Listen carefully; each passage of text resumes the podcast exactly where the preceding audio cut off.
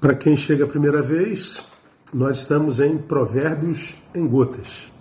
E hoje eu vou levá-los a capítulo 19, verso 17, que diz assim: O que se compadece do pobre empresta ao Senhor, que lhe retribuirá o seu benefício. Quem se compadece do pobre empresta ao Senhor, que lhe retribuirá o seu benefício. Bom, o que esse texto está falando? Texto lindo, hein? Está dizendo o seguinte: eu toco o coração de Deus quando a necessidade do meu semelhante me toca. Eu toco no coração de Deus quando a necessidade do meu semelhante me toca. O oposto é verdadeiro também, tá, irmãos? Eu vou falar sobre isso lá na frente. Isso para mim, essa, essa dinâmica eu toco no coração de Deus quando a necessidade do meu semelhante me toca, quando eu faço por ele, é Deus que me retribui. Há uma conexão com essa minha atitude, é, não só com o semelhante, mas com Deus. Isso para mim é a essência do verdadeiro Evangelho. Por que, que é a essência do verdadeiro Evangelho? Porque o amor manifesto no Evangelho é um amor que tem a geografia da cruz. A cruz são duas estacas, né? Atravessadas, a gente conhece isso, já falei sobre isso. É, a vertical liga o homem a Deus e a horizontal liga o homem ao homem. Então a cruz não tem aquela geografia à toa. E esse texto está dizendo: porque tenho e fui tocado pela necessidade do outro, Deus é tocado com essa minha atitude e continua me dando a possibilidade de ter para continuar compartilhando. Ou seja, porque tenho, com amor compartilho. Porque compartilho, sou restituído. Essa é a dinâmica do texto que a gente acabou de ler aqui. Quer tocar o coração de Deus? Deixe que a necessidade do seu semelhante te toque também.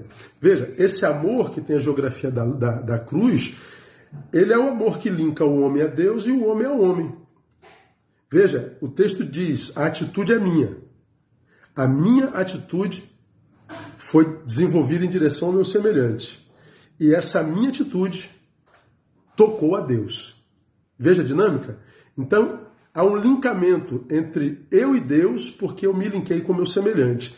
E esse semelhante também é linkado a Deus por causa da minha atitude. Ou seja, há uma tríade de lincamento, de comunhão promovida no texto. E o mais lindo, o caminho disso sou eu. Interessante, né? Então daqui vem algumas lições para a nossa vida. O que, que a gente aprende aqui, irmãos? Bom, primeiro, se o pecado afasta o homem de Deus, e a Bíblia diz que o pecado afasta o homem de Deus, então a indiferença se traduz no pior de todos os pecados. Sim, a indiferença se traduz no pior de todos os pecados. Por que, para mim, a indiferença se traduz no pior de todos os pecados? Porque, primeiro, rouba do sujeito a capacidade de viver o que eu vou chamar de amor empático, de praticar empatia. Empatia é sentir dentro a dor do outro.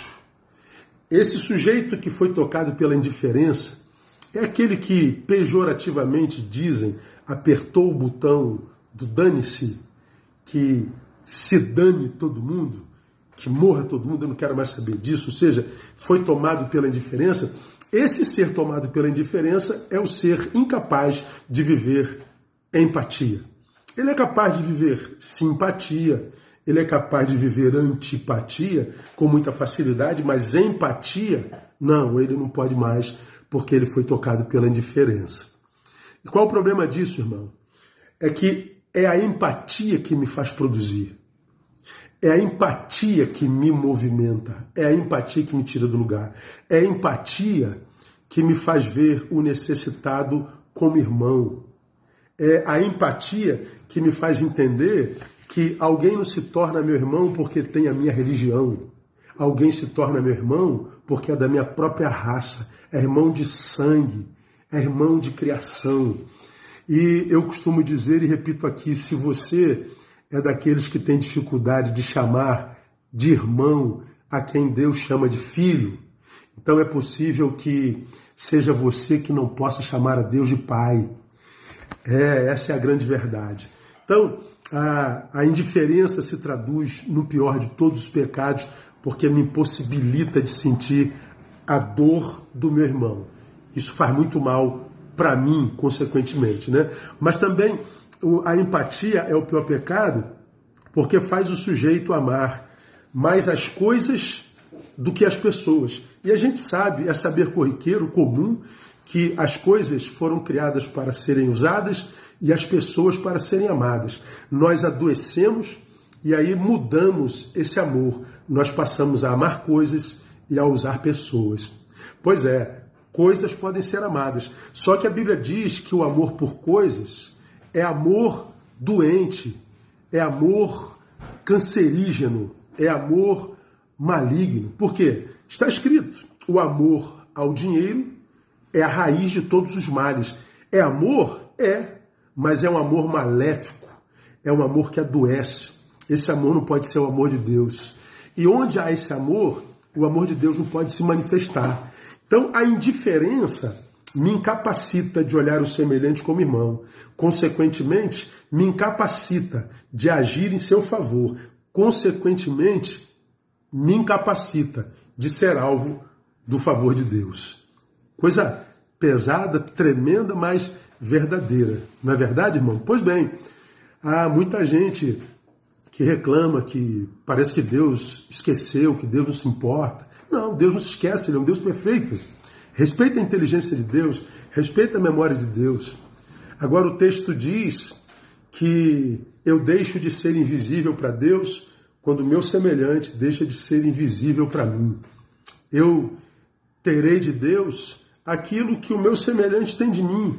É uma, é uma cadeia relacional, é a realidade expressa nesse texto. Então, se o pecado afasta o homem de Deus, a indiferença é o pior de todos os pecados. E para a gente terminar, para quem quer experimentar o amor de Deus, de fato e de verdade, se é teu caso, você quer experimentar o amor de Deus, é, o caminho não é o caminho da igreja apenas, não é o caminho da reunião, não é o caminho da campanha, não é o caminho da automutilação nem do sacrifício. Porque se fosse o caminho da igreja, a gente não encontraria tanta gente frustrada na igreja, tanta gente infeliz na igreja, tanta gente que tem Jesus na boca, mas longe do coração, longe das atitudes. Não haveria tanta mentira no nosso meio. Então, o caminho para a experiência com Deus não é o caminho do templo, o caminho da igreja. Para quem quer experimentar o amor de Deus, o caminho é restaurar a capacidade de amar o nosso semelhante, sobretudo o necessitado. E aqui eu estou falando de experimentar o amor de Deus. Eu não estou falando de ter bons discursos sobre esse amor. Eu não estou falando de ter uma visão teológica profunda sobre esse amor. Eu estou falando de experimentar, experiência. Aquilo que Paulo fala em Romanos, capítulo 12. E não vos conformeis a este mundo mas transformai-vos pela renovação da vossa mente, para que experimenteis qual seja a boa, agradável, perfeita vontade de Deus. Então, experiência com esse Deus de amor e com o amor de Deus só é possível se eu restaurar a minha capacidade de amar. Compartilha, age em favor do necessitado, dê visibilidade a ele, que você ressurge para Deus e ele te retribui. E aqui, para a gente terminar, também é preciso dizer, quando eu falo de amor, eu falo de um amor que no Evangelho não é sentimento, não é sensação. Amor no Evangelho é atitude, não é amar e fazer um, uma poesia, é amar com atitude. Portanto, aqui termino. Para você que tem se sentido vazio de Deus, esquecido por Ele, irmão, pare de reclamar, pare de murmurar, mova-se Faça alguma coisa. Não duvide do amor de Deus. Lembre-se, o amor de Deus é amor de Deus para quem ama. Quer experimentar o amor de Deus? Volte a amar. Perdoe. Faça alguma coisa. Se movimente em direção ao necessitado. Porque quem tem, nesse tempo, tem para compartilhar. Então compartilha. E você vai ver que Deus vai te retribuir, vai te restituir tudo porque Ele é fiel. Amém, amados? Que esse dia seja um dia de muito boas notícias para cada um de nós. Paz.